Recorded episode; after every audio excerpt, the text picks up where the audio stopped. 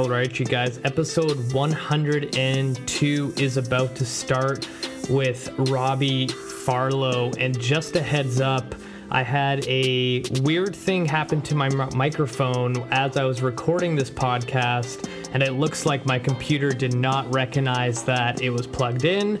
So my laptop recorded my voice and it's super quiet, but I went in and adjusted the volume every time I spoke. So hopefully it sounds decent enough for you to understand what I was talking about. And regardless, it's an awesome episode because we talk about a lot of great stuff. And we also talk about Star Wars for a good 15 minutes. So if you've seen The Last Jedi, you will enjoy this episode. So here we go. Hopefully, the quality's not too bad. And sorry once again. Let's get right to the episode.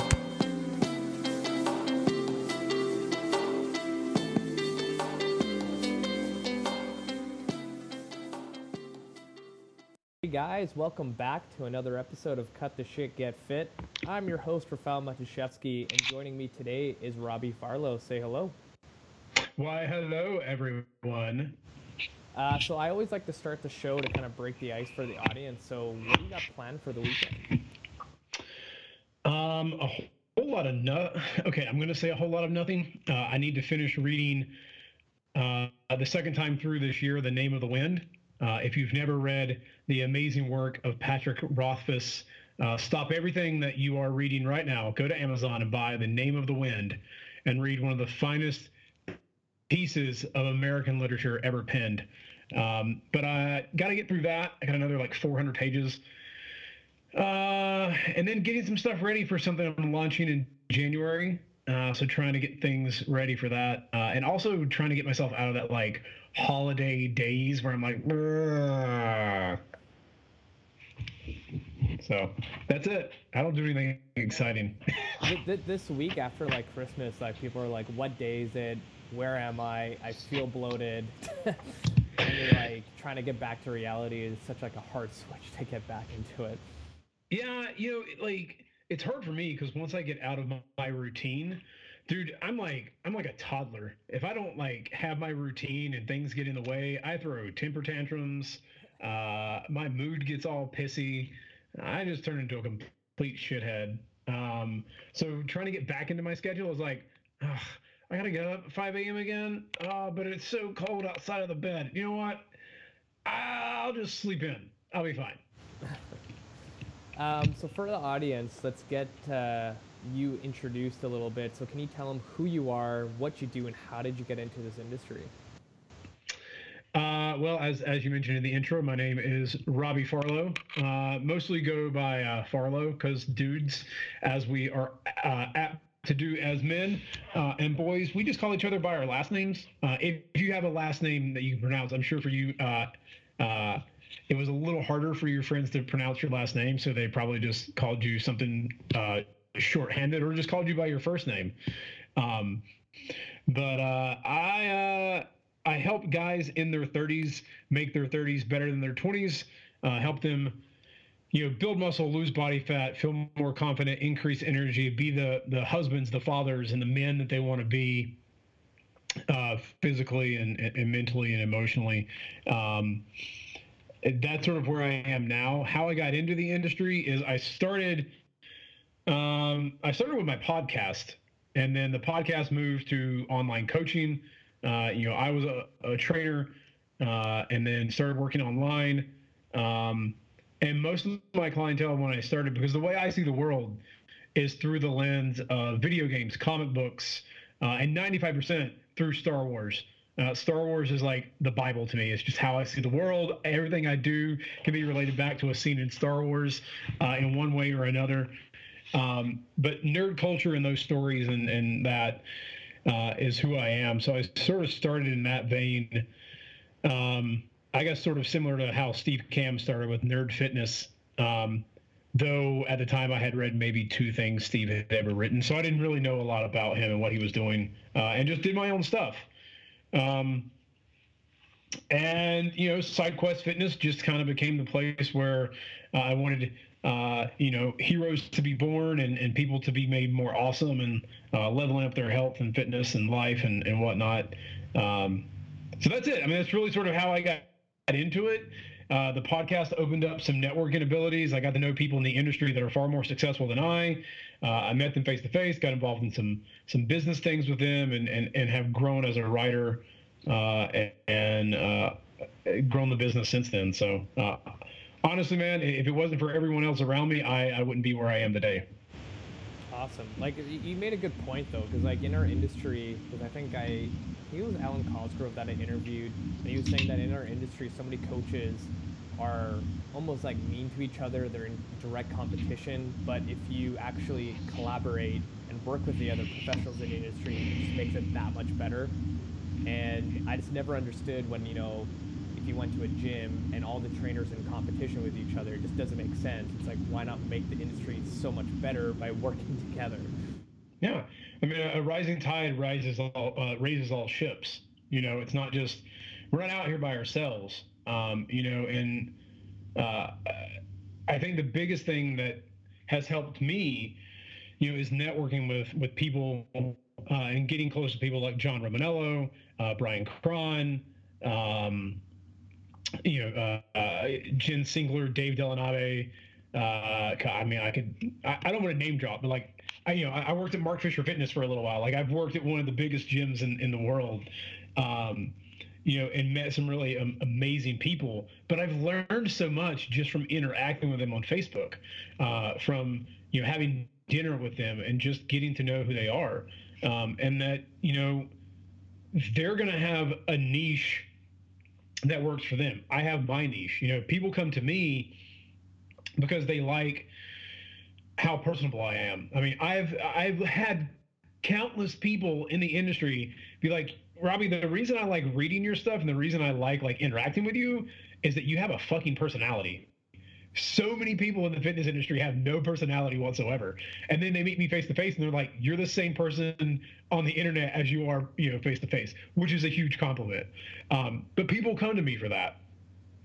If you want science stuff you're going to go to greg Nuckols. you're going to go to Brett contreras you're going to go to you know layne norton. Uh, if you want you know personality and story and, and nerd references you're going to come to me and probably Romaniello and probably you know steve Kamb and, and some other people as well. Um, but you know, working together, we make it stronger for uh, for all of us. It's it's not you know a dog eat dog world. No, that, that makes sense. And like one of the questions I kind of wanted to get into, and I'm happy you brought this up, is like the personality of a coach is so huge. And like for me, I'm like finally coming out of my shell, but you know, typically in the beginning when I started my career, I was this huge introvert, and I even remember starting this podcast if anybody like listened to my first episode, it was so horrible.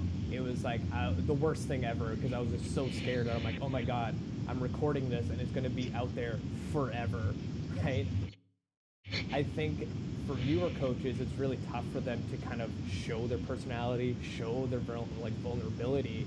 And I was wondering, like, if you have any advice for the newer coaches out there, they're kind of scared to kind of really show their true colors because in reality, if you do, people are attracted to that. The greatest thing that uh, was ever said to me, uh, and I know John Goodman of the Personal Trainer Development Center has has said this before, and you know I I credit Roman uh, John Romaniello with saying it. Um, because I think it was the first person I heard say it, and I was just like, "Yep, you're the guy. Like you said it, you're gonna have that quote forever." Um, people don't buy coaching; they buy coaches. Uh, and you could know everything in the world. You could help me, you know, with a torn labrum, repair it, and be able to, you know, to bench press all over again. You could help me with hip issues uh, and make me walk better. But if you have the personality of wet toilet paper, I don't want to. I don't want to talk to you. Like, I need some excitement. I need some like stupid jokes. Uh, I need you to feel like you're a human being. If you talk science to me the entire time, I'm going to tune you out. And I think most people are that way. Um, yes, we appreciate the people that can make us think and can give us all this knowledge, but knowledge without personality, without entertainment, is useless. There's a reason people love The Rock. He's entertaining. He's the greatest entertainer on earth, and he's still a good, down to earth human being. You know, and he will still do the thing, you know, talk things and, and motivate you and, and, and inspire you, but he's entertaining. You know, you flock to him because he has that personality. Um, you know, people don't necessarily flock to, you know, the serious actors, um, you know, because they just seem too serious all the time. The goofy ones you love because they have a personality. Um, so for anyone out there, just be yourself. Fuck what anyone else is doing online. I don't even care if you want to like write an article that sounds like me. Like, don't do it. I mean, thank you if you want to sort of copy my voice. I, I'm I'm I love that compliment. Um, but be you, be you. Like I curse a lot, and I cursed a lot in my podcast. I curse a lot in my writing, and I don't give a fuck what people think. My grandmother called me one day and was like, "Robbie, can you stop with all those curse words on Facebook?" No, but you know what I can do? I can block you from ever seeing anything I ever put up again, and I did because I'm me and I'm not gonna like feel ashamed for saying something like fuck or shit, you know, and edit myself. Um, so don't be afraid to be who you are, uh, whatever that is. If you want to talk about why Buffy the Vampire Slayer is the greatest television show ever created, which I did, then talk about that stuff. If you only talk about bench press and squat all the time, people get really, really bored of that you will connect with more clients when you talk about the things you're passionate about because the reason that I am where I am today, physically, you know, uh, fitness wise, and even in the business, is because I picked up a book about four years ago, five years ago, uh, four years ago, whatever, four or five years ago. Um, and it was a fitness book written by none other than himself, John Romaniello. Uh, I'll suck his dick so much, like on this show. You'll hear me talk about him all the time, but that's just he's he's my bro. He's the reason I'm here in this industry. But I picked his book up and reading the book, I was like, okay, cool, weightlifting, weightlifting, weightlifting. Oh my God, Star Wars. He's going to talk about Star Wars. Oh my God, he loves brand new. He loves talking about Taking Back Sunday and emo music. I'm not alone. And those three words, I'm not alone, are the three words that made me feel like I can do this thing and get in shape and follow this guy because this guy is me. So you might feel really, really shamed or ashamed to talk about the things you love. Fuck that. Let other people know they're not alone. Well, that was really good advice. And I think another person who does really well is uh, Mark Fisher. Because I remember when I first started in the industry, like his name kept popping up, and I'm like just seeing like some images and like the unicorn stuff. I'm like, this guy is so weird, but I really like it and I want to know more. And then you could be like a complete like executive at some giant corporation and you see something like that, it's going to intrigue you and you can be the complete opposite of who Mark is, but his personality just like explodes on you and you're like I need more of it and you don't know why, but it's because it's who he is. Yeah. Yeah, just just be you. You know, just be you. Don't be ashamed of who you are, uh, and talk about those things. Let those things be the things, uh, you know, that that uh, that you talk about, and do that in your email. You don't have to do it in every single blog post you write, but be you in your email. Let that be the place you're the most vulnerable. Now, the other thing I wanted to get into is like your podcast. Like, why did you start it in the first place, and what made you like think of, oh, I need to start this and get my voice heard? Uh, so back in the day, uh, nearly three years ago, uh, there was this website that I used to track my workouts, being a, the video video game nerd that I am, called Fitocracy. Um, it's pretty much dead now. Uh, don't even go to it. Don't use it. It's trash. Um, um, but I enjoyed it back in the day, uh, and I was like, you know what? They're starting this online coaching thing. They're doing coaching. Um, they need a podcast, a podcast for for Fitocracy that uh, could profile their coaches and their clients and everyone who has succeeded. I pitched the CEO on it, um, and he was like, "Well, I can't do it. If you want to do it, you can do it, but it won't have any ties to Fitocracy." Uh, and for a while, I called it the unofficial podcast of Fitocracy and interviewed coaches there uh, that were working on it or had articles written there. Um, and I started it, you know, for them in hopes that like they would see what I did and, and like bring it on and help grow that that even more. Um, but after a while, they didn't care, and the more I found out they were about to go under, uh, so I was like, "Fuck it, I'm gonna do my own thing," uh, and it had kind of become its own thing. Um, so I started just continuing to interview people in the industry, um, and just using that as a way to get to know people in, in the fitness industry. Uh, I got to meet them in person at, at, conferences, ask them to come on the show. They come on the show, get to know them on Facebook, interacted with them. Really, the podcast was my way to network. Uh, I don't know if that's something I would suggest everyone do these days. Um, you know, if it is something that you want to do because you do want to talk to people about fitness and, and ask them good questions, ask good questions and don't even just talk about like reps and sets and shit. Like, really get to know them. Like, do your research. Um, and then it just became my own thing. uh, I started doing solo episodes, doing my own thing from that. Um, and then uh, I just killed it a couple of weeks ago because my heart's not in it anymore.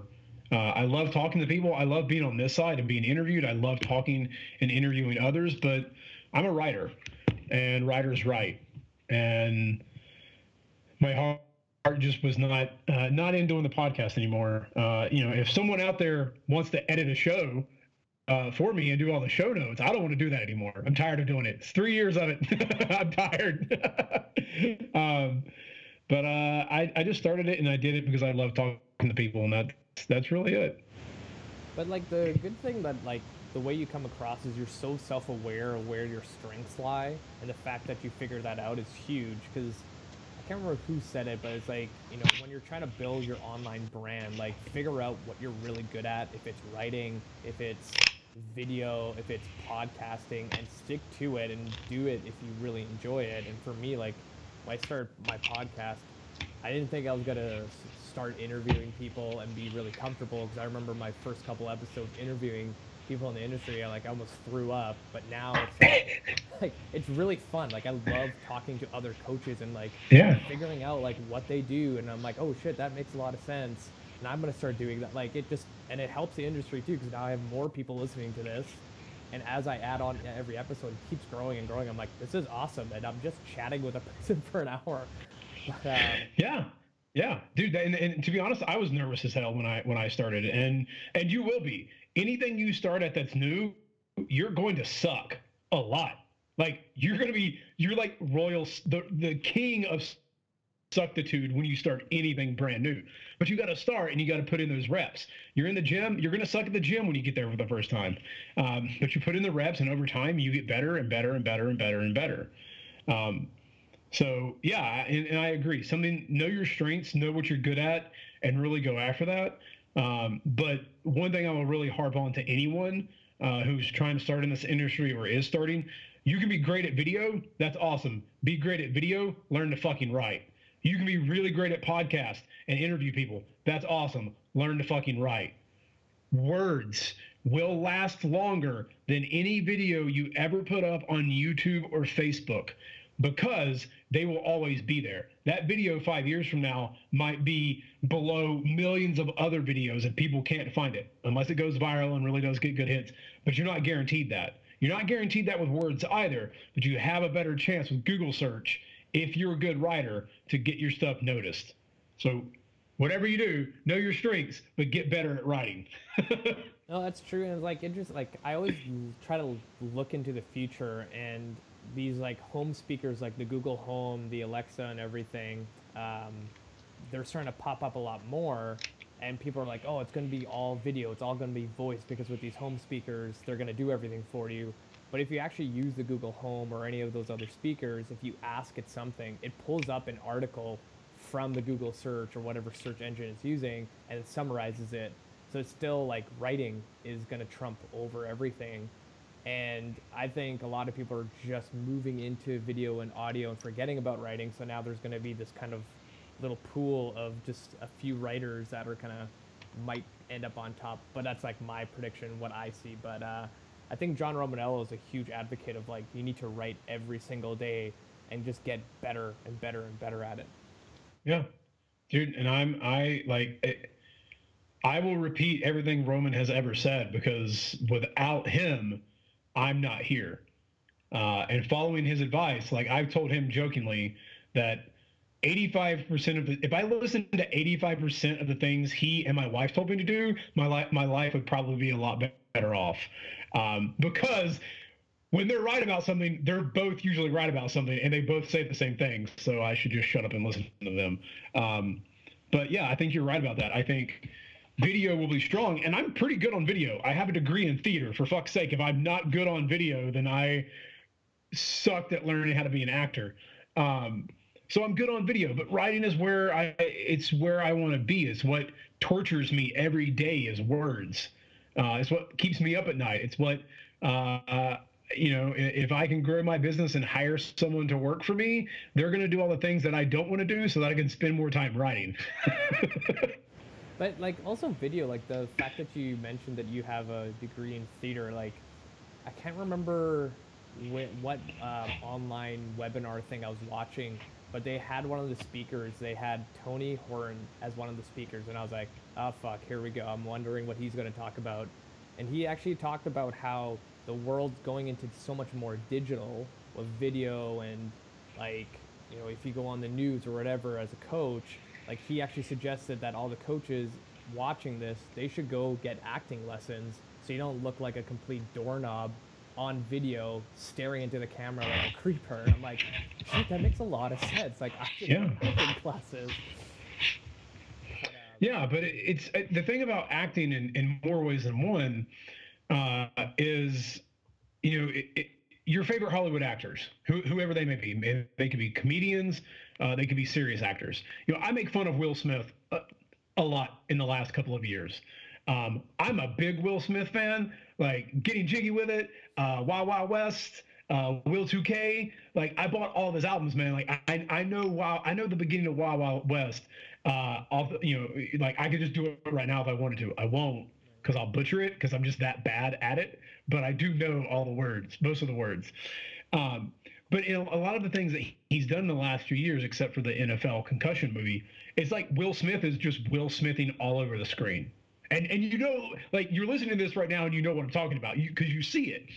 Seth Rogen does the same thing. I love Seth Rogen. I have been told I remind people of Seth Rogen, and that is a great compliment. I will take that anytime.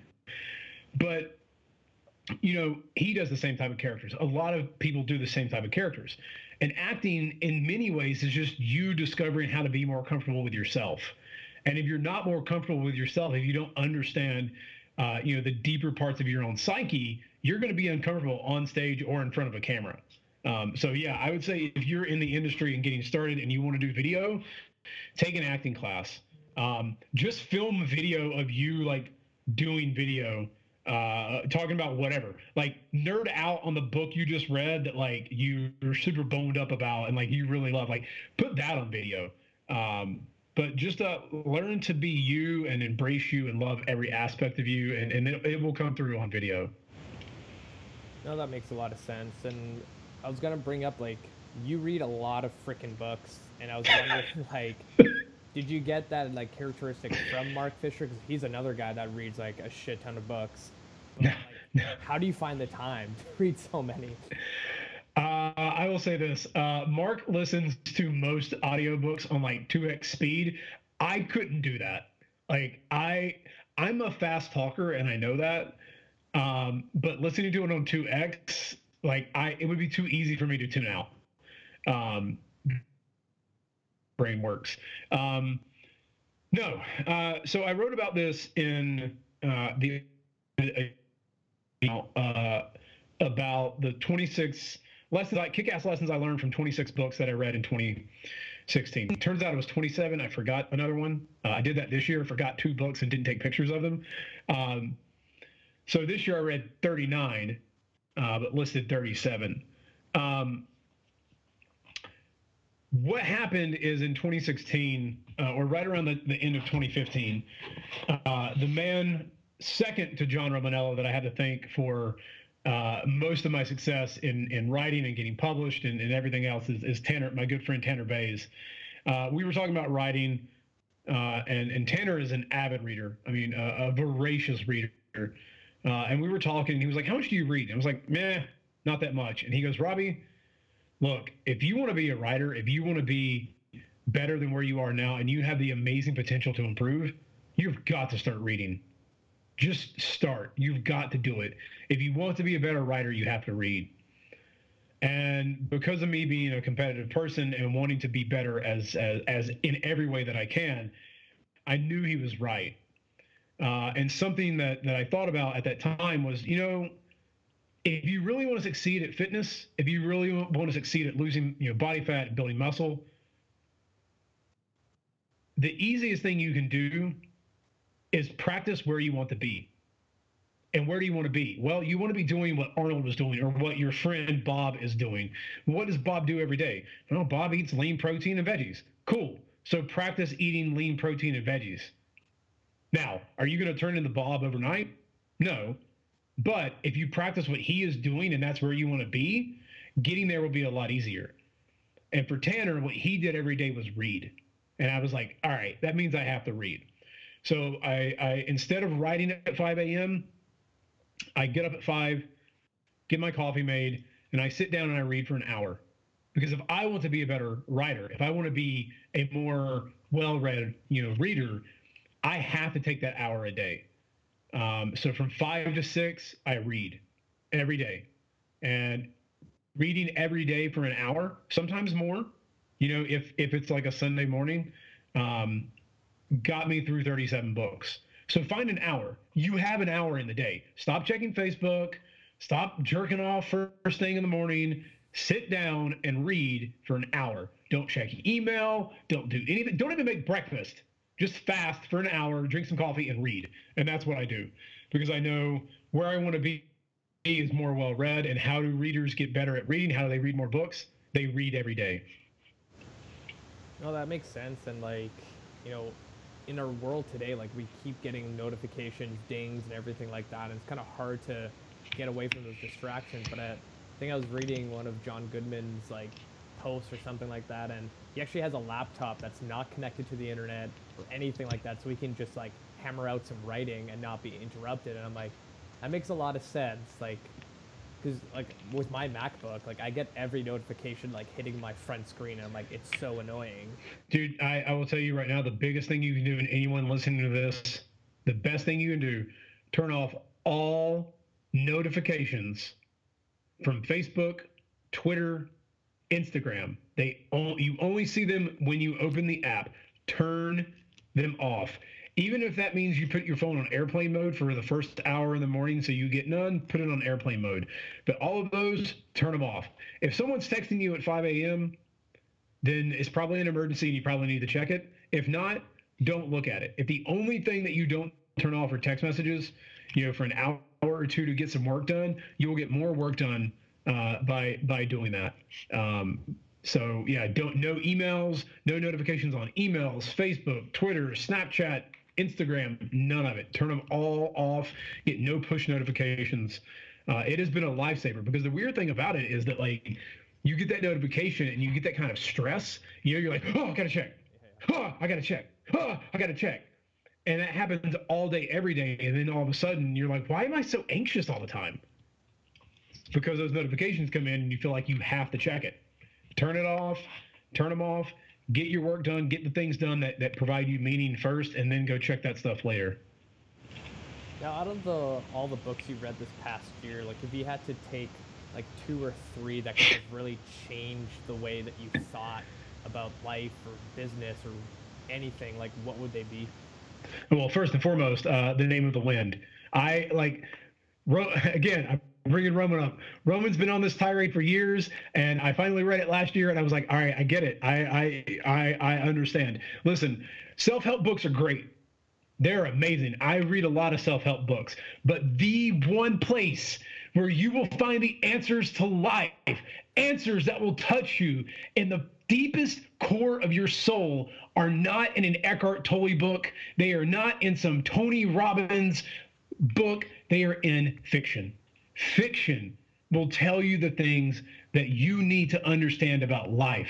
That's why I see the world through the lens of Star Wars. Star Wars speaks to me in a way that I honestly cannot put into words yet. Someday I will, and I will dig deep to, to find that.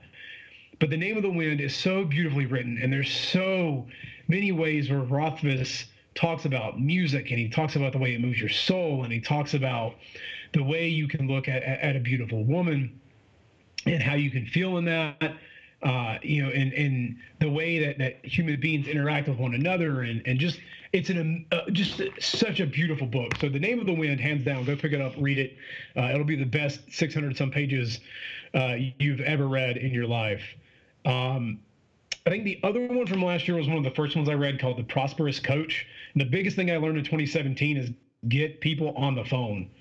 Um, you know, coming up in the online world, I was sort of raised in the people fill out your application and then you respond to them in email and then you pitch them and you sell them and you like get people on the phone. Take an hour and really talk to someone. Ask them good, deep questions and listen to them. And when I say listen, I mean shut up. Like, uh, I, apologize. I don't want to butcher. Rafal is that? Rafal, yeah. Rafal. Uh, see, I told you I'm bad at names too. I wanted to make sure Rafal I didn't like mess it up, and I knew I was going to do it when I said it the whole time. Uh, I was like, "You're going to screw his name up." Um, what you're doing right now, you're letting me talk.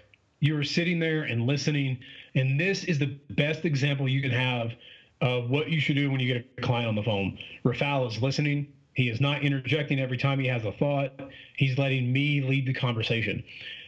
It is not about you, it is about your client. So shut up, let them talk. And if there's an eight second uncomfortable silence, let that silence go. Let it keep going. Eventually, they will tell you what they're really struggling with, but you got to get them on the phone, talk to them. Um, besides that, um, I'm trying to think some other books that really sort of uh, changed some perspective uh, from last year. Um, oh man, uh, God! Now I, I want to think about like what I oh uh, Stephen King on writing. Um, just really well done. Uh, a lot of things uh, he talks about in that. His sort of memoir on the art of writing was really good. Um, uh, I guess that's sort of it. Um, I'm, I'm, spreading out a bit more this year and reading some more some more in-depth things. Um, but uh, but those are the first three I, I guess I can sort of think of. No, that makes sense. And like that whole, you know, being silent. Like when I started getting into the online space and training clients online, like, you know, when they fill out the application form, I get them right onto Skype and I always tell them like the first time we're talking, it's gonna be like a first date. You know, like we're gonna see if we mesh together, if we like vibe together. Maybe some sparks will fly, and then we'll figure out if we're gonna continue. And then the like, great thing that I figured out about Skype is like with those long pauses, like it doesn't have to be awkward because the other person might not like think that you're waiting. It could be like a lag, like you know how Skype kind of cuts out. So I like yeah. on purpose just to have them keep talking, and I'm like, boom, sales technique right there. but you know, but Rafael, that's something that uh, you know that's one that you, that's one big thing I I I learned in 2017. Um, you know, my my wife and I have been going to counseling for the last few months, um, and you know that's one of those things when I when I say that, I'm sure someone's going to hear that in their in their ears and go, "Oh God, oh God, their their marriage must be on the rocks." No, I, I will tell anyone the best thing you can do for your relationship uh, is go to a counselor. Um, even if you're the you're the most communicative couple, uh, even once a month, because we don't see often our problems, and oftentimes having someone on the outside who can ask you questions that you haven't really thought about can help you clear up uh, some miscommunication things. Um, but that's the biggest thing that I've learned, you know, through this this counseling course uh, with my wife and uh, and just you know coaching this year is that listening you know, you might think you knew all the answers. You probably don't. So you should probably shut up and listen to someone else. Um, listening is something that we don't do in today's age. It's so easy for us to put our opinions up online in a tweet, in a Facebook post, in a text message, but no one really listens to other people.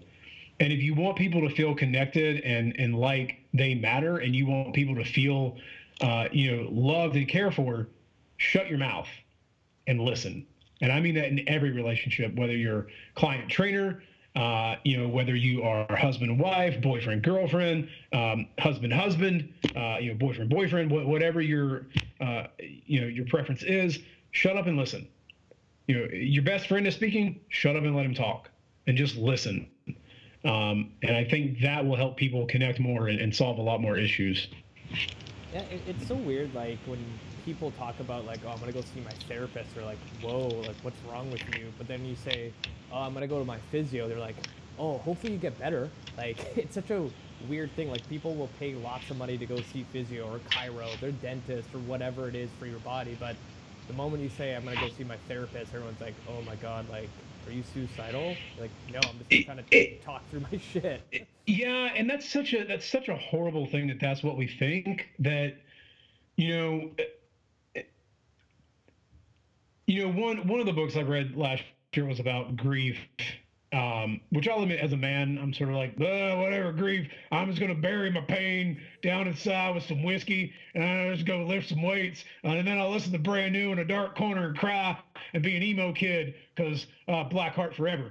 Um, you know, I, I, think these things, but like thinking about the things that, that do hurt and having conversations um, about them is the only way really to bring healing. You can't just bury this shit inside um, and a therapist doesn't mean you're mentally unstable. It doesn't mean anything. I mean, a therapist is someone you can go to and talk to. You know, in the past we went to shamans. You know, we would go to a shaman or a guru and and for spiritual guidance. And that's sort of how I see things with, you know, a counselor is that oftentimes, yeah, you have problems you can't get through, but 98% of the time we know how to solve our problems. We just can't get out of our own way and a therapist is going to shut up and listen and help us break down our walls so that we can get past those things. Um, so no, I, I it, it, does bother me that that's what people think, but you know, um, it's it's something I, I, will talk about more in the next few months because uh, I've learned a lot through this experience. No, like I remember because um, when my wife and I were both Catholic, and in order for us to get married, we were supposed to do. Um, like these marriage courses through the church, and then the priest signs off and is like, okay, we'll do the ceremony. And I think it was over a span of like four weekends in a giant group that was getting married that year. And like I thought I was like, oh my god, this is so stupid. I don't really want to do this. But honestly, I had like the most fun going every weekend with my wife, just hanging out and like just learning stuff and like listening about relationships and what you're gonna encounter. And I'm like, this is actually not as bad as I thought. And I think like for 2018, that's another thing I want to do is like like couples counseling. Like why not better your relationship? Like as coaches, you know, you take so much time for self development and like continuing education, but like how much time do you actually put in for your marriage or your relationship? Like it, yeah. should balance out. And I, you know, I would I would say, you know, I sort of look at my our therapist like a coach. You know, uh, one of the biggest things I will tell anyone, and whether you're listening as, as, as a actual trainer or you're listening as someone who just enjoys working out, the best thing you can do in life is get a coach because you think you know how to solve your problems and you're probably not looking at things the way you should be looking at them. So get a, a, a couples coach, you know, a counselor for uh, to coach you through to have a better marriage get a financial coach, get a, a, fitness coach, get a, you know, or, or, a health coach, whatever. Um, get a coach for whatever. Um, yeah, you can Google things and you can you can be an autodidact and really learn things yourself and do it yourself. But for most people, having that accountability and support and that someone else gives you is money well spent.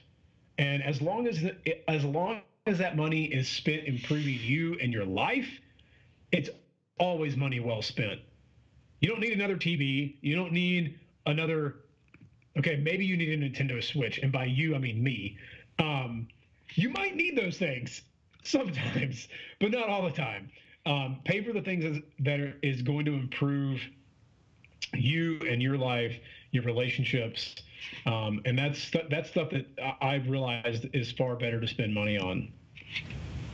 No, you're completely right. Like we we spend way too much money on shit that we don't need, and then you kind of just fall into uh, a vicious cycle of just you know coming home after work, turning on Netflix, and then going to sleep. Like that's not fun. No, no. Um, so the other thing I wanted to get into is like, what did you think of the last Star Wars: The Last Jedi? all right, all right. Here we go. Here we go. Gloves coming off. Gloves coming off. Anyone who is listening to this right now, okay? If when you left the movie theater, you thought, "I hate this. This is awful. This is not my Star Wars," you are wrong. A hundred thousand million gazillion billion percent wrong. I, I, like really got close to mic on that one. So uh, you're wrong. You're wrong because this is exactly what we needed. Number one, I am so pissed that George Lucas tried to sciencefy. That's not even a word. Tried to explain through science what the force was. It's bacteria, and they're called midichlorians. Wow, thanks, George. You took away all the mystery and all of the myth by telling me it's a bunch of bacteria. Like, there's a part of me that's kind of like, eh, okay, cool, gut bacteria. Like now that we're getting into the science of that, like kind of affects your brain. Like, all right, maybe George was kind of reading some of that stuff, and you're like, eh, there's like midichlorians in my stomach that tell me to eat more ice cream. All right, fine. No, no, that is wrong. And now Luke went back in that entire monologue when he tells Rey that the Jedi failed, and they did fail because they are not as strong as the Sith, and the Sith are far superior. But we'll go into that a little later. Um, that they they failed for that. They they demystified the Force in the prequels. They remystified it in this, and it brought it back to that that that mystery, that aura, that oh my God, could this be a part of me? Uh, and not trying to give me some scientific explanation. Um, a lot of people are really pissed off about uh, spoiler if you haven't seen it. Leia Supermaning across the screen after the explosion. Um, wrong, wrong, wrong, wrong, wrong, wrong. You should not hate that. You should love that because in all the comics and all the books, it was alluded to that Leia was far more powerful than Luke. So to every woman, you know, out there who's so, you know, into Leia and loving it, and people who've talked about, you know, the great sort of feminist principles that that this Star Wars sort of harped on, you should be really glad that they included that because Leia is far more powerful than Luke, and that's the one time they show it. The one time. They might have shown it more in episode nine, but sadly Carrie Fisher died last year, so we'll never get to know what was going to happen with her there. And some people are like, oh man, it would have been a great way for her to go. Yeah, but they already had wrapped filming and had the whole script, so they can't rewrite the entire movie and refilm it. I, mean, I guess they could, but it would have destroyed Rian's vision of the film. Um, people are mad about Luke. No, Luke being pissed off and angry and upset that he failed is the best thing to show because Luke becomes his father. And if you understand the hero's journey and the monomyth uh, laid out by Joseph Campbell, um, you know, it, at some point the son has to, you know, uh, resurrect the father. Uh, Pinocchio sort of in the same way, save the father uh, and, and, reconcile with the father. That's a part of uh, the hero's journey and the hero's mythos. Um, but it's interesting because Luke doesn't go to the dark side but he shuts himself off from the force and he becomes his, father. You know, there's that moment he almost becomes Vader and kills someone, does the most anti-Jedi thing, and people are like, "Oh, Luke wouldn't do that." I'm like, no, no, no. Luke is faced with a choice there that, as human beings, sometimes we're faced with. You know, like, do I break the vow of this this value that I hold that is so important to me because this one person could destroy it? And then he realized in that moment, I can't do this. And that's when Ben Solo wakes up. Um, I think, you know, story wise, yeah, the Canto Bight stuff I wasn't a big fan of. It kind of slowed the pacing down. Uh, that could have been taken out and I would have been okay with it. Uh, I got the political undertones that Rian Johnson was kind of going with, and eh, fine, whatever. Um, uh, and I love the ending where the kid, you know, uh, uses the force to bring the broom to him and stands in the stars and it's like hope hope is still there. Like what this kid is looking at is what we all felt like when we first saw star wars that we could just pull a broom to us and do all this stuff. Uh, and then you know in the end luke becomes this myth again. Luke becomes this myth that stood up um, you know to everyone. So his story ends up being uh, you know the hero in the end. I think it was fantastic. I love what rian johnson did with it uh, I I'm really really impressed with it, and I think in the end, you know, uh, people will uh, will come back and be like, you know what, I think this is just as good as Empire. No, like I really enjoyed it. Like it brought back like the fantasy feeling again. and I was really excited. And then when I started seeing some reviews where people thought it was stupid it wasn't as good, blah blah blah, I'm like, it really bugged me. I'm like, I really liked it, and I started like researching other articles of other people's explanations why people thought it was crap. And the interesting one I found, and I wish I had the link to share it, but this woman was talking about that the people that grew up with four, five, and six back in the 80s are probably now middle-aged men that are like kind of expecting like Luke and Han kind of leading the whole show, but in, in this one you have two strong female leads.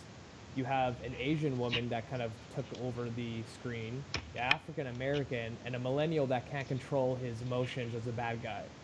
And I was like, that's a very interesting point. But it, yeah. there, you know, there's part of that I would agree with, and there, and part of that that I don't, don't agree with. I think uh, Kylo Ren. Oh my God, I'm so in love with Kylo Ren. Uh, I I believe the Sith are far more powerful than the Jedi. Uh, just hands down, they're more interesting as characters, anyways. Uh, and I think many people shy away from the dark side. Uh, and what I loved in this is that Luke basically went, yeah, the Jedi are basically just as blind and as ignorant as the Sith, uh, and that's why they toppled. Uh, and I love that he pointed that out because I think that, and I'm going to write out this at some point, why I think being a gray Jedi, having using the dark side and the light, is what you really want, not being beholden to one. Um, is obviously the best way to go. But Kylo Ren is what Anakin Skywalker should have been. Anakin Skywalker there's like don't I don't even want to get started on that. There was no conflict for him to turn. It was just like, oh well, I guess this is the part of the movie where like we kind of have to bring Darth Vader in, so here he's going to kill everyone. There was no conflict, none. He just did it. Like it, there was no turmoil within him. There should have been more than that. Um, but Kylo Ren is what Anakin should have been throughout the whole thing. So that's why I love that character. Um, and you know, some of those things I can kind of agree with you know, I've read some things, uh, and this is going to some other things that, that we don't have to talk about. Uh, you know, where someone was like, "Oh, you know, Poe Dameron is he's that version of toxic masculinity that we don't need," and I'm like, guys, he's a hot-headed character who gets put in his place in the end. He's driving a plot point, and he's like, "I get it, but uh, we don't need to go that far into that realm." Um, the you know like two strong you know female characters, whatever. Strong female characters can be in Star Wars. It doesn't all have to be male driven. And again, let me point out, Leia was stronger than Luke. Leia was stronger than Luke. So there, point defeated. Um, you know, and the uh, and the thing about like, uh, you know, uh, uh, well, now I'm forgetting his name. Um, Wow, why am I forgetting the character's name? Um, like a black guy being on screen, whatever. I mean, like, I, I don't see all that stuff anymore. Star Wars to me is is so diverse, and you know, they could do a Star Wars with an alien as a lead, and I would totally be okay with it. Or a Twi'lek. Like, let's do that. Let's do that where like a Twi'lek is like, uh, you know, uh, a main character because it'll be a male or a female, but there will be no like race to it because that is a ra- an alien race. So it doesn't matter who's who is who is in that. Um, so none of that stuff really bothers me because anyone can be in Star Wars, like anyone. Um, but I think people get upset by that because you know Hollywood was what it was in the 70s and it was what it was in the 80s because you know that things are getting broken down. We're seeing more, you know, uh, gender breaks and and and traditional casting, not so much. Um, I think it's I think it's great where they're going. I think it's going to be uh, it's going to be fantastic. Um, you know, and, and where they go and what they do with it. I, I think Rian Johnson gave us a great story to to burn our past and kill our past and allow us to move forward, and that's what we have to do. Uh, you know, Star Wars is no longer for those of us who loved it in the 80s and 90s. Like Star Wars like Star Wars is kind of a big thing right now. Like it's bigger than the Beatles. If it had come out when the Beatles were around, the Beatles would have been like, "Hey, eh, we're smaller than Star Wars." Like it, the Beatles would have never said we're bigger than Jesus, so uh, it would have never happened. Um, I, I, I, think it's in good hands. Uh, I, I hope Disney doesn't make any mistakes. Uh, but you know, we'll we'll we'll see what happens. I'm really not worried about the universe and the stories uh, and what they tell. But you're like, I was gonna agree with you, Kylo Ren. Like, I can't wait for the next movie just to see his character develop. Like, that actor does such a good job expressing his conflict and emotions, and I'm just like, we need like a whole movie just on you. well, and I wouldn't be surprised if they don't tell uh, something with, with him in some way. But I, I think I think nine ends with his death in some way. I mean, he is he's like you know Carrie's Carrie's dead. They they they and they said they're not going to CGI Princess Leia, so the Skywalker saga ends with Ben Skywalker or Ben Solo. Like it ends with him, and it was likely probably going to end with Carrie. So whatever they're going to do, they're going to have to do it, you know, now with with the ending with Kylo Ren. So the Skywalker saga is is over with. Um, I would argue that it's over with now, and I think Rian Johnson kind of tried to do that, and and he was like, "That's it, the Skywalkers are done." Um, but you know, we'll we'll see what happens. All right, so I think we should uh, get into our last question because we're already at an hour. Um, where can people find you online? Do you have any big projects coming out that you want to plug in, and anything else we should look out for? Yeah, awesome, dude. Uh, Rafal, thank you for for having me on on the show. Uh, like I said, it's it's always fun to be on your end, you know, and ask the questions, but it's so much more fun to be the one getting asked the questions and then get to talk about myself for an hour. Um, but uh, if you want to know more about me, you can find me, uh, you, my website, sidequestfitness.com.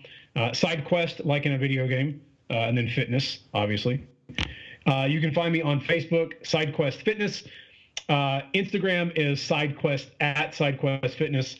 Twitter is SideQuest FM uh, FM because of the podcast back in the day, and I can't add any more characters now, so it's just SideQuest FM on Twitter.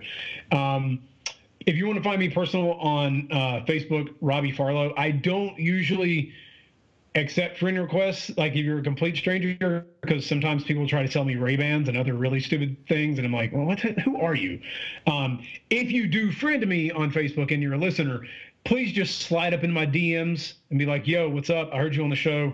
Wanted to friend you. You sound like a really cool cat. Uh, and then I'll accept your friend request. So hit me in the DMs first. Um, I do have a, a really, really cool uh, group coaching thing that I'm launching January uh, 15th. It kicks off. Sales happen the week before. Uh, it's all for men, men in their 30s uh, I've been in the last year doing a, a uh, make your 30s better than your 20s 30 day challenge, and I'm taking a lot of the things I learned in that and applying it to group coaching. Uh, working with me one on one online, you know, it can be expensive. Group coaching is going to condense that, make it a little cheaper, uh, and you're going to have uh, an amazing Facebook group. Uh, everyone's going to be working together, keeping each other accountable. Um, but I'm launching the pack, as I'm going to call it, in January, January 15th. That kicks off. Uh, but ladies, if you are listening, at some point, uh, you know my email list right now is kind of like 80% guys, 20% women. Uh, I will do uh, a, a, program called the Badass Warrior Princess Program uh, at some point. and I'll probably just name everything after Buffy and Xena and Rey and Black Widow and things. Um, but uh, but that's that's things I'm doing in the future. But yeah, the pack is coming out in, in January, and uh, and I'm really super stoked for that. So uh, Rafal, thank you so much, man. I've had a, I've had a blast. No, this was awesome. Just thank you so much for All right, so that's going to wrap up episode 102 with Robbie. And again, I apologize for the sound quality. I am super annoyed and almost wanted to re record every question and go from there, but I don't think it would sound that great. It'll, it was just all over the place. So from now on, I promise you guys, every time I interview somebody, I am going to test the recording before I get into it because all I do is a sound check to see if you know the microphone's working. But for some reason, Skype did not recognize my microphone, and I'm super poopy about it. But again, thank you for you know toughing it out if you listened to the entire episode and you weren't one of those people that listened to the first 10 minutes and was like, ah, fuck this, I'm not gonna deal with this for an hour. Uh, so thank you, thank you, thank you, and I apologize once again. And again, please, please, please share this podcast to grow it. I'm seeing huge spikes in numbers of new listeners. So please, please, please share this podcast. And until next week, you guys, we'll see you then.